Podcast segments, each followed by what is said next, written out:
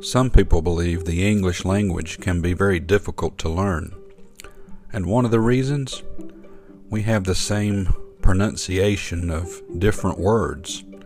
They sound the same, but they're spelled different and mean something different. For example, two, two, and two. For you and I that speak English, it's quite simple. We know the difference in the three twos.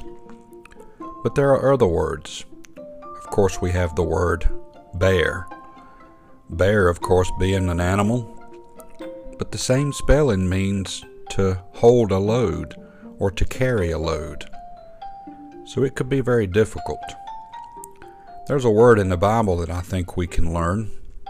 It's both a noun and a verb. It means it is something that we can have but it's also something that we can act out. Psalm 37 Trust in the Lord and do good. So shalt thou dwell in the land, and verily thou shalt be fed. The word trust. The word trust is a noun. It's something that we can place on an object. We have faith in it. But it also is an act, something that we perform. And that's what this one means in verse number three. Trust in the Lord. It means something we have to do. We have to be active.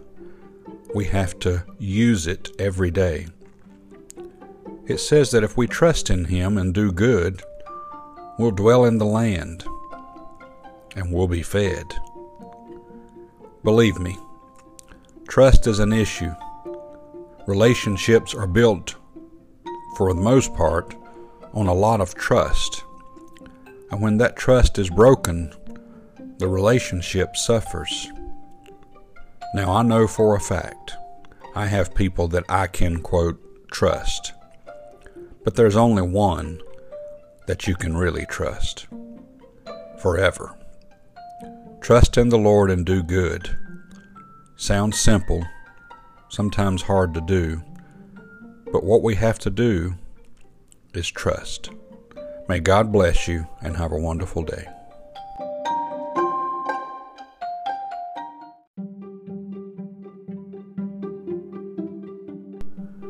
Some people believe the English language can be very difficult to learn.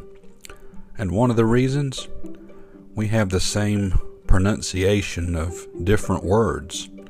They sound the same, but they're spelled different and mean something different. For example, two, two, and two. For you and I that speak English, it's quite simple. We know the difference in the three twos.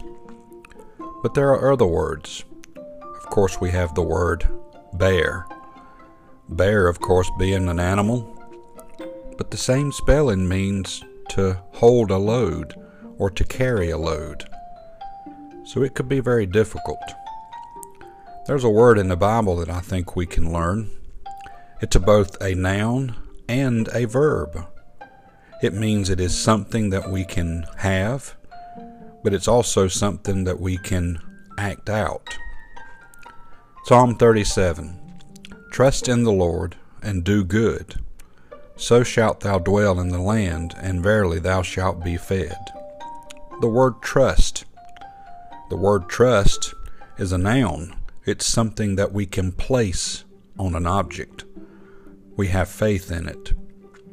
But it also is an act, something that we perform. And that's what this one means in verse number three. Trust in the Lord. It means something we have to do. We have to be active. We have to use it every day. It says that if we trust in Him and do good, we'll dwell in the land and we'll be fed. Believe me, trust is an issue. Relationships are built, for the most part, on a lot of trust. And when that trust is broken, the relationship suffers.